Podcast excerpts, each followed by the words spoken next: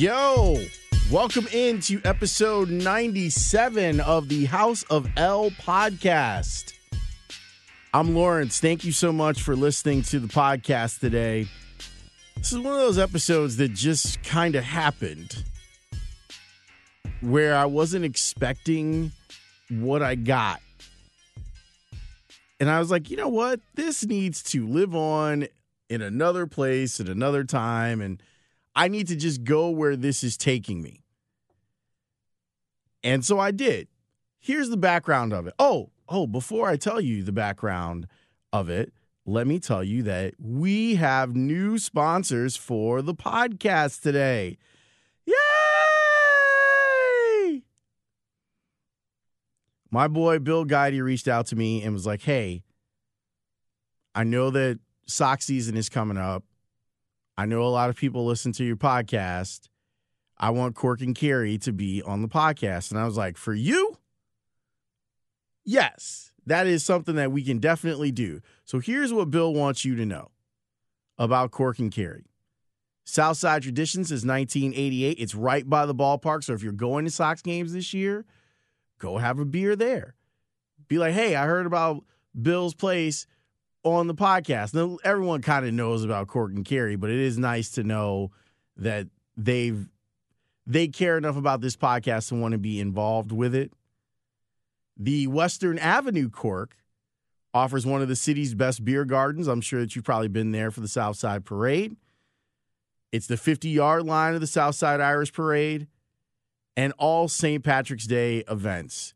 Cork and Kerry, corkandkerry.com if you want to find out more about Cork and Kerry. Thank you to Bill and Cork and Kerry for being a sponsor of the podcast. I'm very, very happy to have them on board. And it's weird because I kind of said that I wasn't going to do advertising on the podcast.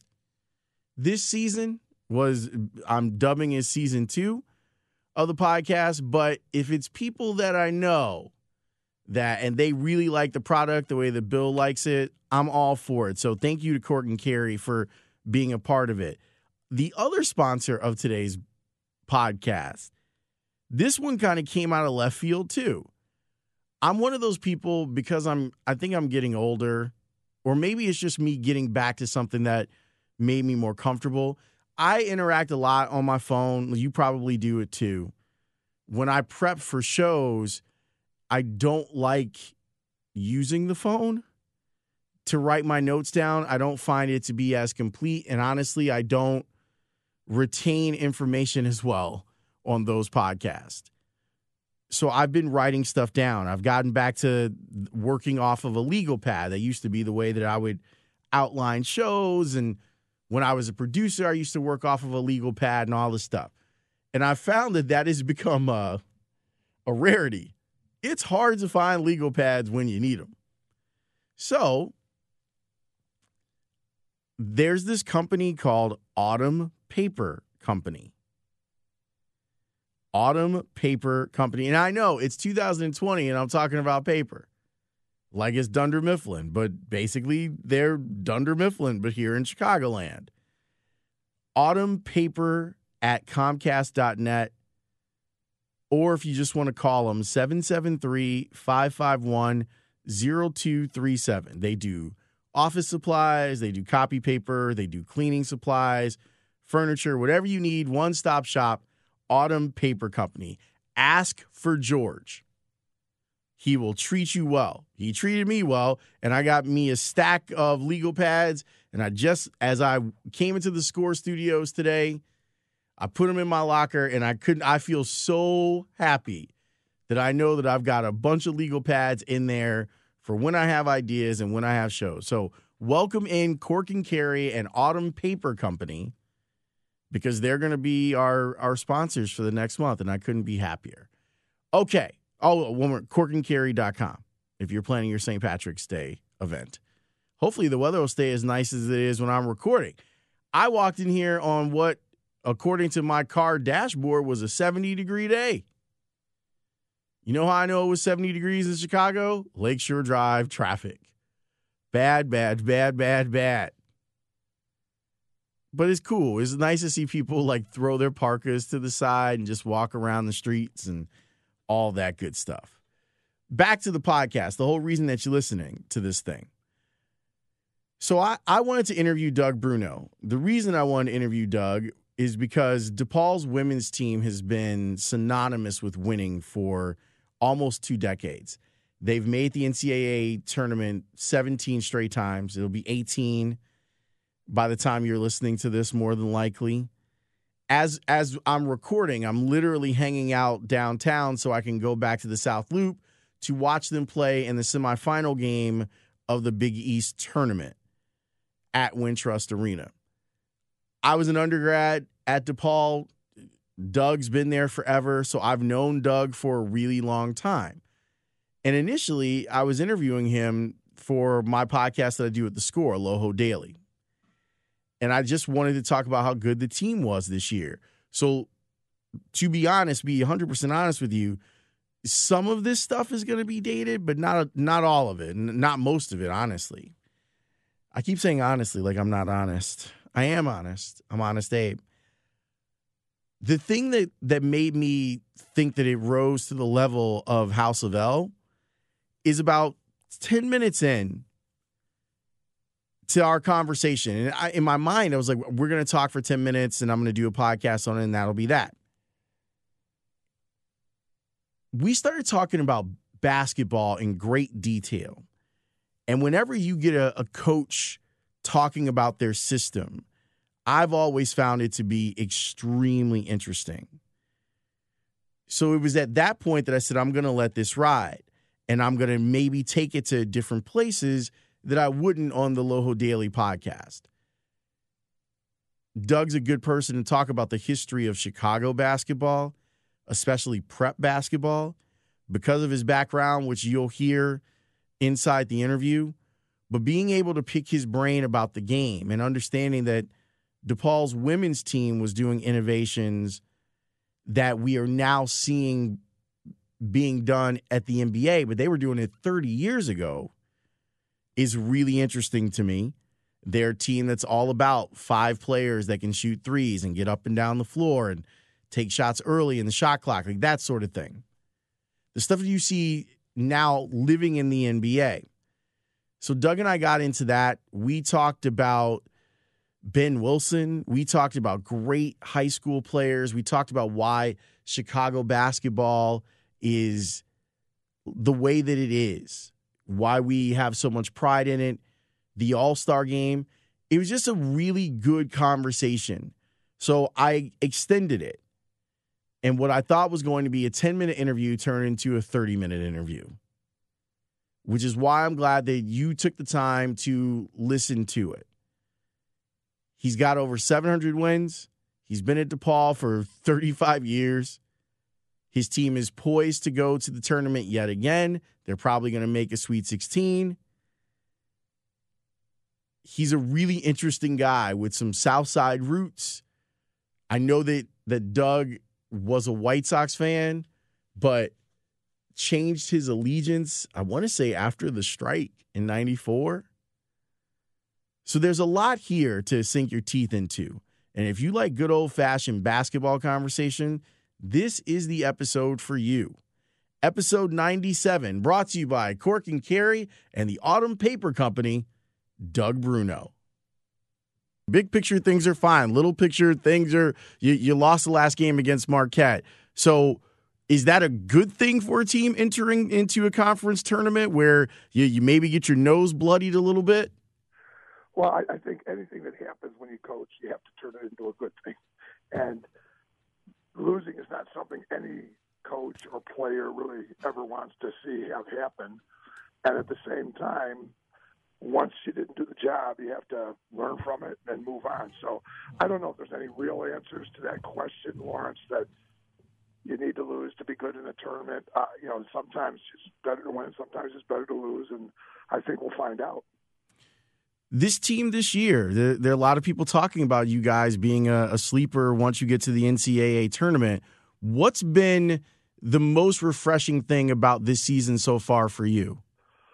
Well, I think it, it always starts with senior leadership, and Chanté Stonewall and Kelly Campbell are just two really special seniors, and um, they've they've just really they're very competitive people. They're good people, and they're talented people. So I mean, it's just been. I, I mean, those are the, the those are the people we're really going to miss after this season. They've just been really two special seniors. So I think that starts with the seniors, and then the fact that um, you know, we we can we have the ability to score at five positions. We just have to, you know, I, I don't know that we were even close to having brought it all together yet. The actual actual cohesion. It's not like we're a, bad team from a chemistry perspective. We have a lot of good chemistry, but we got five people that can score the ball, and you know, just bringing that all together I still thought is, is a work in progress. It hasn't been done yet. It's it's so interesting because you have so many players that that go for twenty in, in right. a game that there there's a lot of different options that you can use. So so even at this point in the season, how do you get them to maximize the fact that there are a bunch of scorers on the floor? Well, you know, Lawrence, I just talked about that from a scoring perspective, and and now I'm going to even. I mean, I'm going to switch gears a little bit with you, and and I really believe that good defensive teams, you play better defense when you're playing solid, constructive, good offense, and you play better, you know, offense when you're playing good defense. You play better defense when you're playing good offense. I, I think the two go hand in hand. It's like when you're really derelict of duty on the defensive side of the ball and the rebounding side of the ball, as we were in the Marquette game. You know, it's not that we lost to Marquette; it's that Marquette just you know threw us around from a rebounding perspective. You know, that's that's you know, defense and rebounding is what travels well. It's how you win road games during the season. Defense and rebounding is how you win in the NCAA tournament. It's it's you know it's it's one and out basketball from this point forward, and so I I think we got to value when when you have people that score the ball easily. There's a tendency to think, well, all right, no, no worries. We're gonna and and they have a coach that lets them shoot quickly. You got to mm-hmm. remember, Lawrence, DePaul ball is predicated on quick shooting, and I believe in quick shooting. You can't score the ball if you don't shoot the ball, but that means you're giving up the ball to the opponent more often than other other programs or other styles of coaching. So you got to be better defensively and rebounding. So I, I think there's a, you know, that yes, there's a cohesion we have to bring together offensively. I, I don't think that's been an issue. I think the people, are, you know, our players are are really into the shoot it or share it concept. But then defensively, I think they got a value with a greater degree of urgency and understanding the defense and rebounding side of the ball. When did you start to develop the, this kind of quick shooting? I'm okay with the green light be beyond the arc offense? When when did you feel like it really took hold in Lincoln Park? Well, I, I think we began doing that back in the Chicago Hustle days, Lawrence. I mean, you're not. Oh, I mean, we coached Chicago Hustle in 1979 and 80. It was a WBL. That whole that entire league is in the Women's Basketball Hall of Fame. It was a great effort to, to make women's basketball go. We didn't have the NBA behind us like the WNBA does, but it was a great effort. We played our games in Alumni Hall, three to five thousand. We averaged. We were, we were on WGN TV, which was the ESPN of its day, because ESPN didn't exist yet. We were covered by Chicago Tribune and, and, and sometimes sports beat writers. Jealous and Lacy Banks covered us. But back in those days, as soon as I was a young coach and I was confronted with a 24 second clock, you know, you, you, you think you're going to tempo the game with a 24 second clock. I mean, I, I thought that was kind of foolhardy to be waiting into the clock, and then you're taking a worse shot at the end of the clock than you were at the beginning. If you're going to take a, a a bad shot at the end of the clock, why not take a good shot early? So that's really, and we didn't even have the three point shot then, but we did lead, we led that league in 11 offensive categories back in 79 and 80. So, you know, that's kind of where it all kind of took hold. I was blessed. Uh, I would have nothing in basketball without Ray Meyer Lawrence. I mean, Ray gave me a chance to come to DePaul. He gave me a scholarship when, you know, I, I just I'm so blessed to be here. And if it weren't for Ray Meyer, I wouldn't be here. And so I got to play under a great, great coach and a great teacher of the game. And he really taught me, along with my high school coach who actually played, Dick Flays, who played for Ray. So I learned the I learned the foundation fundamentals of the game from Coach Meyer and Coach Flays Frank McGrath was his assistant. Frank McGrath, Ray's assistant. Frank McGrath was won 800 games in the Chicago Catholic League before he became Ray's assistant. So I had a great foundation teaching as a player. But then Gene Sullivan at Loyola of Chicago, who had also coached Austin Carr back at Notre Dame when Notre Dame was scoring a bunch of points and Austin was leading the nation in scoring. You know, I went from my own quick shooting philosophy out of the WNBA, the 24 second clock, to working with Gene Sullivan, who was into quick shooting back with the Loyola Ramblers from 80 to 88 when we went to a Sweet 16 in 85 with Alfredrick Hughes and those guys. So, you know, that's kind of how it all is, is evolved through the years. Well, I think that was, not, that was not a short answer, Lawrence. No, it's uh, I'm fine with you going as long as you want. I, I like that because to me it it shows that there was creativity even back in the 70, 70s and 80s where people were looking to change the geometry of the floor. And now, even at the NBA level, we are seeing that play out more prevalently. I would imagine that that makes you pretty proud when you see teams like Golden State or teams like Houston that are using some of those basic philosophies to win basketball games. Well, it's really kind of funny because, you know, when you're when you choose to become a coach, you have to the first thing you have to choose to you have to develop a very thick skin because every single human being in the stands all knows how to do it better than you. You know whether whether it's a it's a parent, a spouse, a child. You know everybody you know knows that you should have done something different. So you you got to understand that that people are going to second guess every move you make from the moment you step onto the chair. So that's life and coaching. But then you know it, it's I'm laughing because people the number of people I've had through the years both laugh at how we play or, you know, some really good, serious coaches question why and how we play. You know, coaches that I get along with and I'm really good friends with and that I admire, but, you know, through the years, they, they question how we would play. And now all of a sudden, you know, it, it, I, I'm just kind of laughing on the other side of my mouth here because, you know, you guys were all laughing. Now, now, now it's, now it's vogue. And, and so, you know, now it's all, all okay. But even still today, when we take some of the shots we take as quickly as we take them, there's still people that cringe. I mean, it's it's it's it's just one of those situations where, you know, you got kind of have to understand what we're trying to do. And and Lawrence, the thing about the three point play is all coaches that talk about offensive philosophies, you can't talk to a coach about offensive philosophy without hearing them talk about spacing, spacing, spacing. There is no spacing without the threat of five players on the floor being able to make a three. The second you've got one player that cannot make the three or an outside shot, you're going to, as a defensive coach, it's almost your job to load up the paint or send a second defensive player to a really good offensive player on the other team. So spacing is created. The three point shot, we use it to create spacing. At the same time, we preach here at DePaul paint touches, paint touches, and, and we don't even call them, I don't even call them paint touches anymore. I'm starting to call them arc touches. You know, get the ball deep into the paint, not just to the free throw line paint, but, you know, paint touches, rim. You get the ball to the rim, you get the ball to the basket. Three good things are going to happen. You can make a basket, you can get yourself fouled, you can you can draw a secondary defender to create something back on the outside. So you, you're you're going to have more good things happening with paint touches than you are with just letting the threes fly.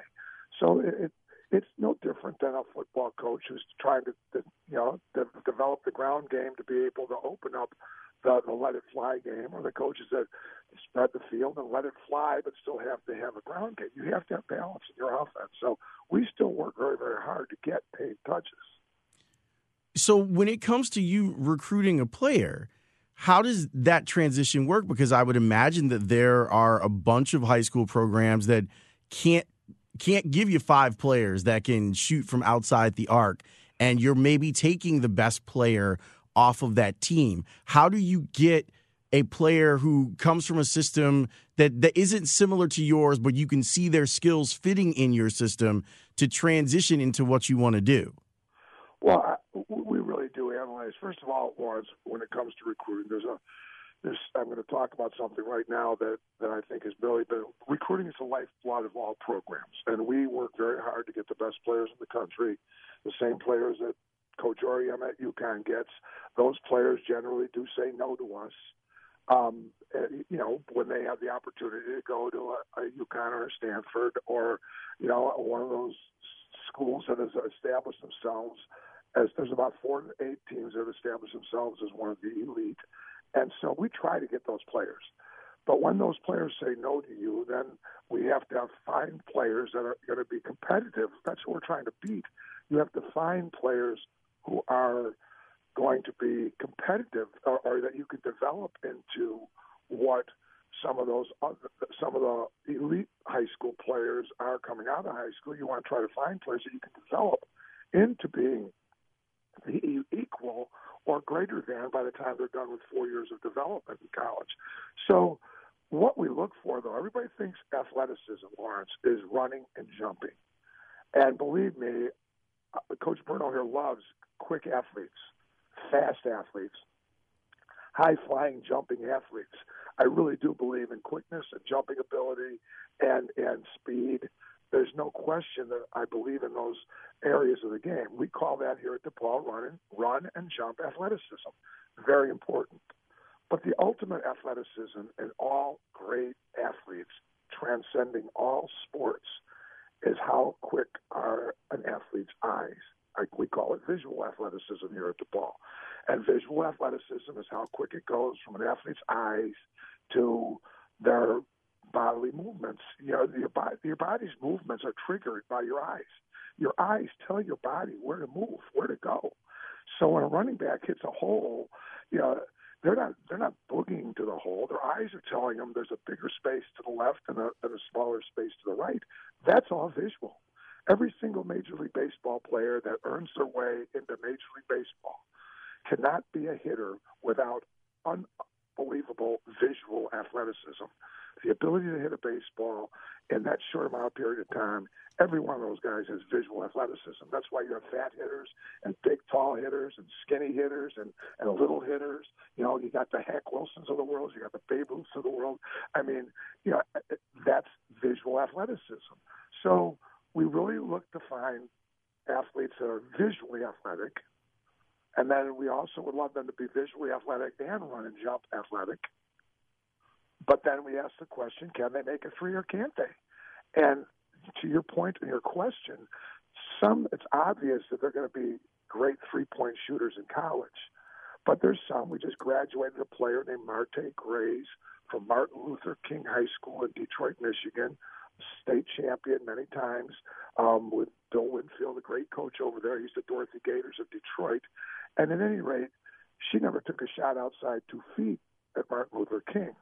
But then you study, you know, you study her free throw, you study her form. You know, you know she's got visual athleticism. You know she's got run and jump athleticism, and then you start studying her shooting form, and you can see that that sometimes a, a young player from high school who's never been made to shoot a three or allowed to shoot a three will be able to shoot.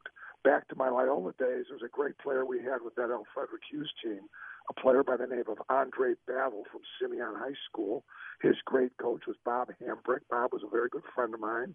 But Bob, this is pre three point shooting days. Bob didn't believe in anybody taking an outside shot.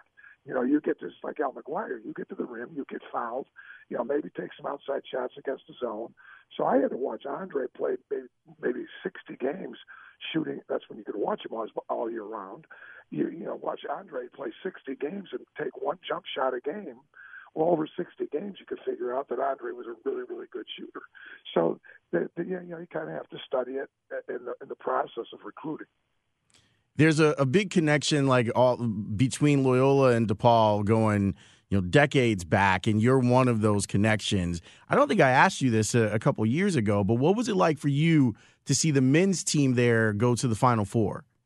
No, it was tremendous. It, it it's um, you know, I'm a DePaul guy, so everything I do is is, is DePaul, DePaul, DePaul. But still, you're also a Chicago guy, and and you live here. If DePaul's not going to the Final Four, why why wouldn't you want another Chicago team to be successful? Just like when Chris Collins' team was successful at Northwestern back a few years back, and then and then Porter's team. I still I still live 500 steps from Loyola's gym door. Um, Orleans because I never moved. I lived in a two flat over there. We, we we moved in a two flat over there in 1980. I still sit live in the same Chicago two flat in Rogers Park that I lived in in 1980. So you know I lived 500 steps from Loyola's gym door. Porter, you know Porter was a player when I was at Loyola. And the interesting Porter Moser story is is Tony Barone was at Creighton and Tony took Porter as a walk on from Benedict, you know, and we were at Loyola, and I really liked the kid from uh, instead of Porter. Porter was a great high school shooter. Uh, I liked the kid from Gordon Tech High School, the Catholic League Player of the Year, named Eddie Stritzel. Eddie Stritzel had a, a Chris Mullin-like game. He's a lefty, so I thought I thought Eddie was the better of the two players. You know that of that kind of player that we you know from from the, the Chicago area. So at Loyola, we took Eddie Stritzel, and Creighton took Porter and then Porter, you know, went on to become a, a earn a scholarship and become a great college basketball coach. Eddie Stritzel has become a, a state champion level um, high school coach, coaching women out at Nazareth right now. But Eddie got Eddie got into a car accident and really didn't. He ended up transferring to um, I think it was um, I think it was Rosary, if I'm not mistaken, and had a great NAIA career. But still, this is the visual athleticism. I thought you know, back to recruiting. So I, I just thought that Eddie was a little bit more of a, a game, had more of a game to him. Porter was a great shooter. And the three point play was just coming into play too. I mean, it was just starting back then.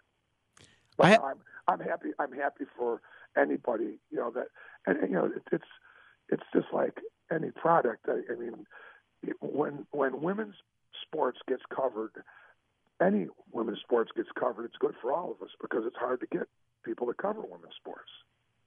Well, I had a conversation a few weeks ago with Tim Hardaway, and and we were talking about Chicago basketball. You're someone who's seen it from the inside. You're a part of it as a player and as a coach. Is is there anything that you think that is defining for Chicago basketball? And I'll just tell you, when the All Star game was here, I was really warmed by how Chicago it felt. That that they did a great job of of kind of intertwining the history of prep basketball at, at, the highest level of the NBA. It was a great feeling to watch all of the things that went into the preparation for the All Star game. No, the, the, single simple word is toughness. Yeah, I, I, just think Chicago basketball players are tough basketball players, and it, it even transcends the leagues. The Chicago Public League players are tough. Chicago Catholic League players are tough. The suburban Catholic League players are tough. You know, you get out into the suburbs, and and you know, you got some really really soft, you know, really really really tough players out there. I've not seen the the young man from Rolling Meadows that everybody keeps talking about right now. This, that you know, but but Jalen Brunson a couple of years ago. But I mean, this goes way way back to you know my dad. I remember my dad taking me to see Cazzie Russell when Cazzie was playing at Carver High School. I was about 11, 12 years old. Cazzie was um, older than me by about four or five years, so I got to see that that's the beginning of it for me. My dad took me to see down. He used to take me to state tournament down in Huff, Huff, back in Huff Gymnasium down in, in Champaign before it moved over to Assembly Hall. So I did get to, you know, I get to see, you know, some really talented players.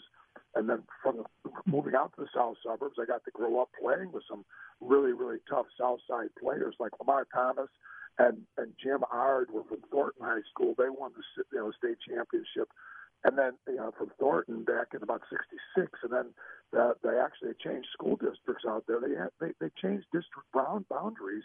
That's why Lloyd Batts went to Thornton, and his brother Boyd Batts went to Thorn Ridge, and then that's why all of a sudden Thorn Ridge kind of took over that that that power place down in the southern suburbs. But you know, it, it was just to, to watch all those players, the Bloom, all the Bloom players, you know, translating from the, you know, Bloom was was traditionally an Italian town, and you know, you had the Walter Berries of the world, uh, and Frankie Sylvester, Marian Catholic, who played at Bradley. Walter Berry played at Northwestern, and then you know, the, the great African American players that started playing down there at, at, at Bloom High School, from Richard Thomas to to you know, McCoy. You know, it, it, it's just you know really really kind of fun to be a part of. So there's been some great suburban toughness, but I, I just think when you think about Chicago basketball, you think toughness. I mean, I watched I watched Texas Tech come in here and play. You know, our, our DePaul team beat Texas Tech early in the season, and you know, here's a kid from Lincoln Park High School putting up, you know, whatever he put. yeah, I think he had 25 or 26 yep. against us. Back at Wintrust back in December. So I mean, I just think of the word toughness. Timmy Hardaway was one of the toughest. You know, you, you, you know the, the Hawkins Hardaway. You know, I, I, I call that the era of the H's. You had Hardaway, Hawkins, and um, you know the the, the kid from Lyons. Um, you know. Hornacek, yeah. So you had, you know, you had three guys that made the NBA, and Hornacek, Hardaway, Hornacek, and and and um, Hersey Hawkins you know, you know that those were the, the H guys that they're, they're. But through the years, I mean, I got to play against a kid by the name of Billy the Kid Harris. You know, Billy the Kid Harris out of Dunbar High School was, was a you know fabulous, fabulous player, a legendary player. Here at DePaul on the women's side, I think Kim Williams belongs in the conversation. I'm with, with you. With, with any of the great guy players you know, Janet Harris, who played at Marshall and then went on to become an All-American at Georgia. I mean, I'd say Janet Harris and, and Kim Kim Williams. You know, Kim belongs with any of the of the guys that you talk about when you talk about the legends of of of basketball here. You know, Isaiah, Mark. I mean, it's just it's just the, the names just don't they just keep going. I'm glad you brought up Kim because I, I was in school with Kim. So and she would she would come and play noon ball with us, and I was sitting there going, "Wow, she's." she's one of the fastest people I've ever seen with a basketball in their hand. And, and, there's, and there's an example of, of unbelievable visual quickness, Lawrence. I mean, as quick as her feet are, you know, her eyes see it so quickly and that's why she can start to raise you up, and then all of a sudden you come up to block her shot when she's in, in mid dribble, and she can, you know, the, it's not just the fundamental function of the crossover; it's it's her vision, seeing you start to rise up as a defender, and then she can she can break your ankles, cross it over, and pop it. I mean, she's, I mean that that's back to the vision too. Phenomenal player. I don't mean to put you on the spot, Doug, but I was just curious since we we're talking a little bit of Chicago basketball history. Do you have any Ben Wilson stories? I actually do. Um, ben, you know, we were at Loyola at the time. We were recruiting Ben. And, and it wasn't going to happen. Bob, again, I told you, Bob Hambric was a great friend of mine, and Bob loved to work our girls. When we first started our overnight camps, we started camps back. Uh, I started camps when I was a women's coach here at DePaul in '76, '77. They were day camps at DePaul Alumni Hall, and they really took off. And then Coach Jerry Sloan and I, because I when I played at DePaul, Jerry and the Bulls practiced at DePaul, so I got to know Jerry when I was a collegiate player here at DePaul.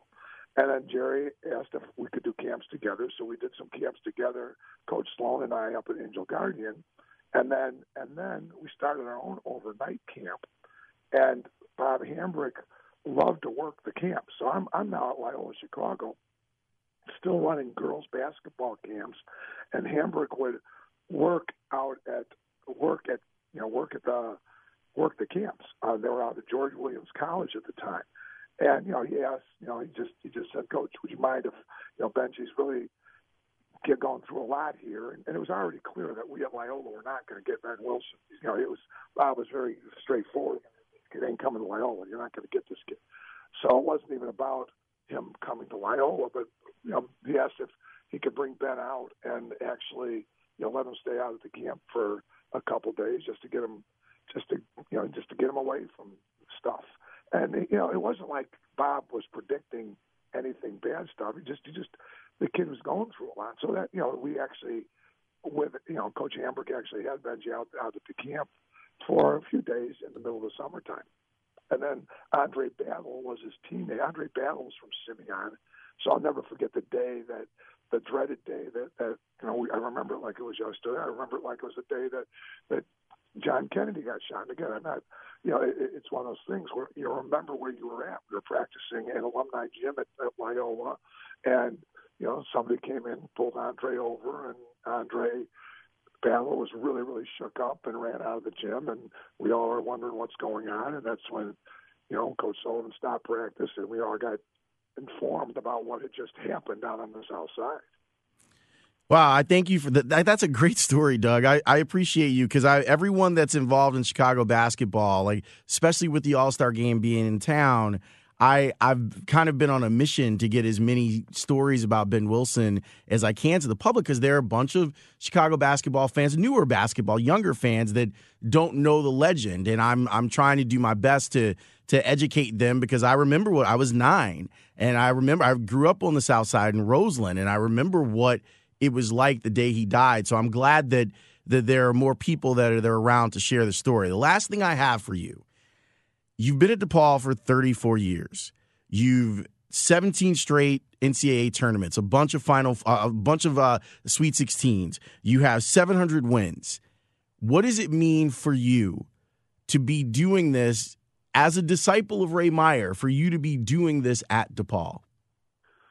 Well, I, I just thank God every day. I mean, you know, I just thank every day God every day for the opportunity that Coach Ray Meyer gave me to be here. Because again, I would not be here if it were not for Coach Meyer. And then, you know, it, it's just one of those things where you really realize what a, what what DePaul is all about. It's it's it's it's a school of the underdog. It's it's DePaul. The best way to I mean, we are an institution of first generation college students. That that's the DePaul mission back to its founding by the Vincentian fathers, and and so you know it it it, it really is the, the school of the underdog, and yet it's still just because it's the school of the underdog, it, it is still just an unbelievably great education for any any Chicago student to, to, to get a degree from DePaul is a great great education, and uh, you know I'm just honored to be able to say that, that I played here at DePaul. I'm honored to be able to say I've been blessed to be able to work here at DePaul. Jean Lenti Ponsetto, you know I talk about Ray, but Jeannie Lenti Ponsetto was my first captain, and if Jeannie doesn't you know, she's she she taught me more about coaching as a captain, and and and now she's one of the great athletic directors in this country. You know, and and and you have to be working here with her every single day, watching her know every athlete's name, know watch her watch all the different sporting events, watch her raise money, watch her. I, mean, eh, eh, develop programming, academic programming eh, that are combined that, that, that make the student athlete whole to really understand what a great athletic director she is. But I mean, to be blessed to have these kinds of people, and and you know, Dr. Patricia Ewers is another one, one my former great English teacher, and then she became the president of Pace University, and and just people. This this DePaul place is all about the people, the best facilities. People can talk about facilities, but the best facility any institution can have are its people, and DePaul has the absolute best people. So that was Doug Bruno. Interesting guy, great voice. I'm glad I got him on a landline. I did interview the other day on the phone, and I'm still trying to figure out whether or not I can share it with you because the sound quality is not great, but the content's great. So I'm working through some of that stuff right now. But the stories that he's able to tell, I've always found that basketball coaches are the most open when talking about their game and talking about strategy. I mean, the concept of ball don't lie is a pretty great concept. And it's five players on the floor. You know how they can, how one player can really affect it. Everyone knows what everyone else is doing. So they, they're not as secret squirrel as the NFL is. And they're they're a little friendlier just a little than what you find in baseball. Although we're pretty lucky in Chicago, we've got a, a couple of, of people in charge of baseball in Chicago that are very good at their job, which is talking about baseball, which is fun for me. So thanks to Doug Bruno for being on the podcast. If you'd like to email the podcast, you can do that. House of L podcast at gmail.com seeing your emails, they've been falling off lately. Like you, people have been emailing about folks who've already been on the podcast. Like, you should have such and such on. Well, yeah, that person was on. Barry Rozner was on. Although he he is due for another visit. I was talking with Steve Rosenbloom. I'd like to get Rosie on the pod to tell you the truth. And I know that Siera Santos has got some news that – I think in a few weeks will become evident, and maybe she'll uh, come and hang out on the podcast and return on the podcast. That would be great. I got some some heavy hitters coming up, and I'm excited. Like episode 100, haven't recorded it yet, but it's been planned out for about a year. My best friend Afio Wusu, who's a producer over at the Jam, was she was like, "Look, I'm getting episode 100. You been talking to all these other people. I'm your best friend. It should have been episode one.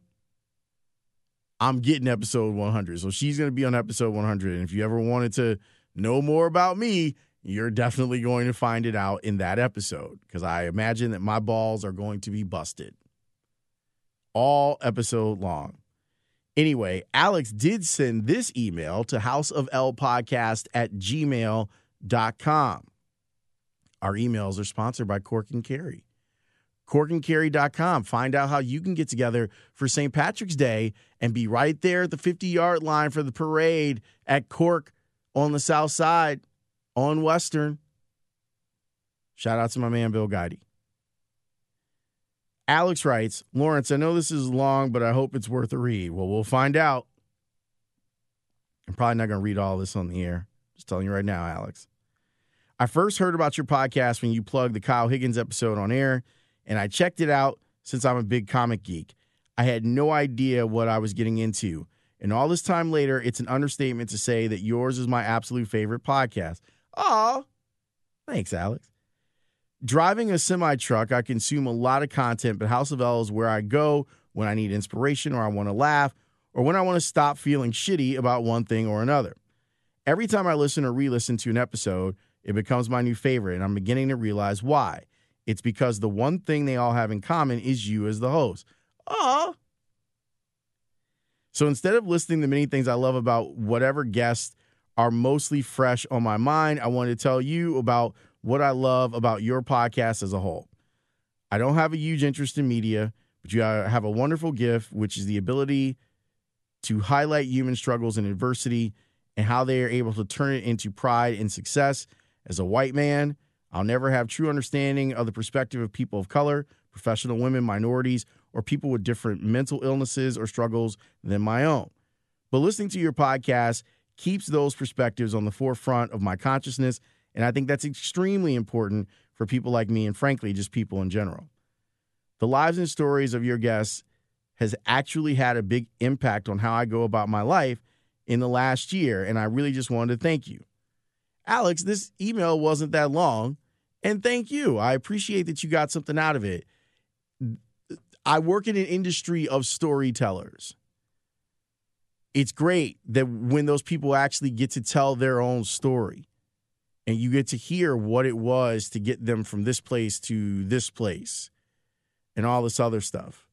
So I'm glad. I'm really, really glad because there are times when I think, does it matter that I do this podcast? Like I really like doing it and and a lot of people listen to it, but does it matter? And it's nice to know every now and again that it matters. That someone like you is out there driving around this country in a truck and is getting something out of the episodes. And I'm very lucky that the people that sit down and do the podcast with me do it willingly. And just about everyone who has been on the podcast comes into it with a real idea of what it's about and they share. And I love that they share. I love that they share their stories, their failures, those are things that are important for my students to know. That you might see someone who you think is at the top of the profession, and you need to understand the road that they had to go down to get to where they're at. So those are things that those are things that are, mean something to me. I, I love just sitting down and talking with people too. And I've noticed throughout my career that a lot of the best conversations happen inside a media room while we're waiting on an athlete or a coach or inside a, a dugout when we're waiting on the team. Like those conversations, even last week, two weeks ago, when I was out in Arizona and I was sitting in a bar with a bunch of sports writers. It was great. The stories that got told, the things that you learn, the things you learn about your colleagues it's cool. And I'm glad that people who have been on this podcast come to it willingly and usually end up having a really good time as part of the celebration. So thank you. Alex, you made my day. You absolutely made my day with that email. So I thank you wholeheartedly.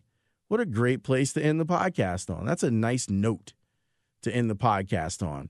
Thanks to Alex. If you want to email the podcast, you can. Houseoflpodcast at gmail.com is the way that you can do it. Thanks to our new sponsors of the podcast, the Autumn Paper Company. Go get your paper from the Autumn Paper Company. They're good people. I know the owner. The owner's a sweetheart. If you're looking for paper products of any kind, they can help you out.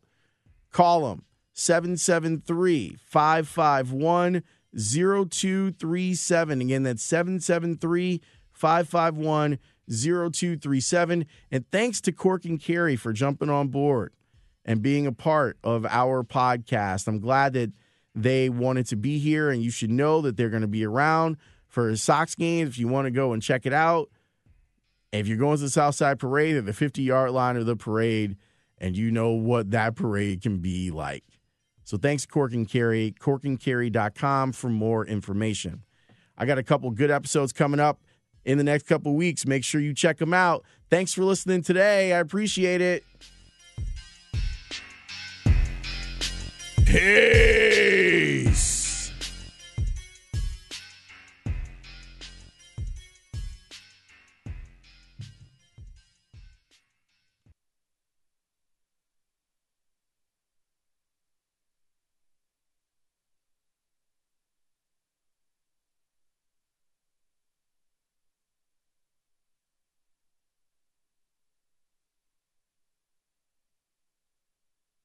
Support for this podcast and the following message come from Corient. Corient provides wealth management services centered around you. They focus on exceeding your expectations and simplifying your life. Corient has been helping high achievers just like you enjoy their lives more fully, preserve their wealth, and provide for the people, causes, and communities they care about. As one of the largest integrated fee only registered investment advisors in the U.S., Corient has deeply experienced teams in 23 strategic locations. Corient has extensive knowledge spanning the full spectrum of planning, investing, lending, and money management disciplines. Leverage Corient's exclusive network of experts to craft custom solutions designed to help you reach your financial goals, no matter how complex they may be. Real wealth requires real solutions. For more information, connect with a wealth advisor today at corient.com. That's C O R I E N T.com. Corient.com.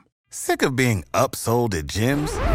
My guy, you're currently a base member. For $90 more, I can upgrade you to our Shred membership. For 130 more, you'll be a Swole member. And for just $300 more, you'll reach Sweat Platinum. At Planet Fitness, you'll get energy without the upsell. Never pushy, always free fitness training and equipment for every workout. It's fitness that fits your budget. Join Planet Fitness for just $1 down and $10 a month. Cancel anytime. Deal ends Friday, May 10th. See Home Club for details.